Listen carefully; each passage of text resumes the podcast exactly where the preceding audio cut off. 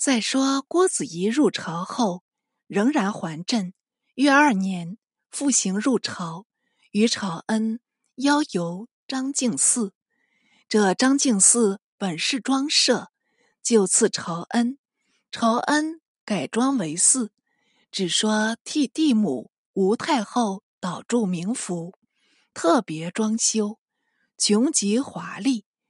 又因屋宇不足，请将曲江、华清两离宫拨入寺中一并改造。魏州进士高颖上书谏阻，为不宜穷功弥废。避时就虚，代宗也为所动，即赵元在等入问道：“佛言报应，说果真吗？”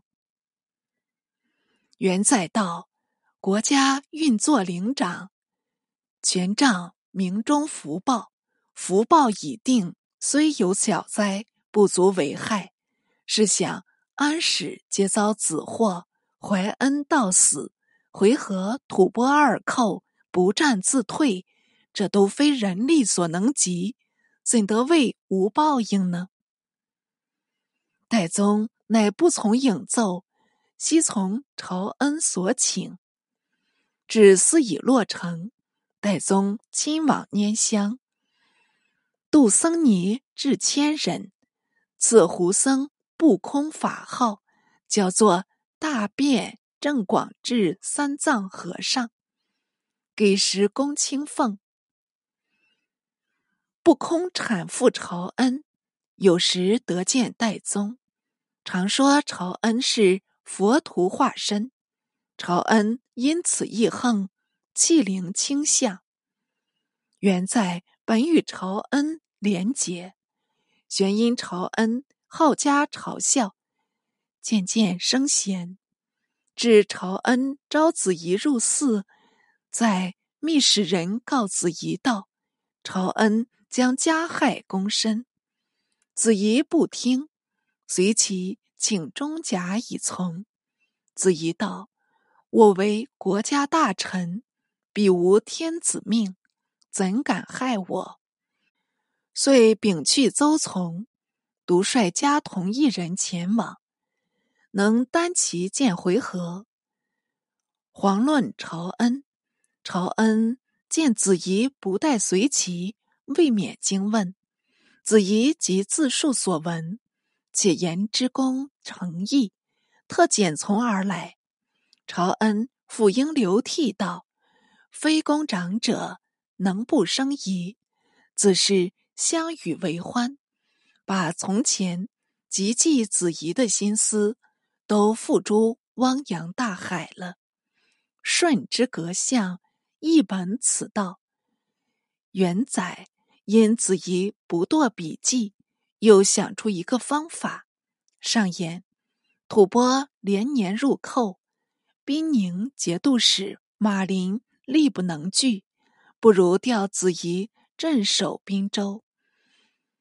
喜林为泾原节度使，代宗即日批准，子仪拜命即行，毫无一言。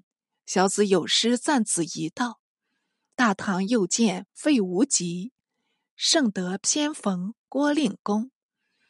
任尔雕坚十百计，含沙计两总图功。子仪往镇滨州，元载更谋去朝恩。欲知朝恩是否被处，且看下回再续。郭令公。”生平行事，忠恕二字足以尽之。为忠恕故，故单骑见鲁，而鲁不敢动，杯酒定约，从容还军。所谓蛮莫可行者，令公有焉。为忠恕故，故奉诏讨周志光，军方起行，而叛众以倒戈相向，同华归城。逆贼受首，所谓屯于可革者，令公有焉。为忠恕故，故子爱与公主反目，求子入朝。代宗不以为罪，反从而未遇之。劝解之。所谓功高而主不疑者，令公有焉。为中庶故，故于朝恩不敢害公，元在不敢欺公。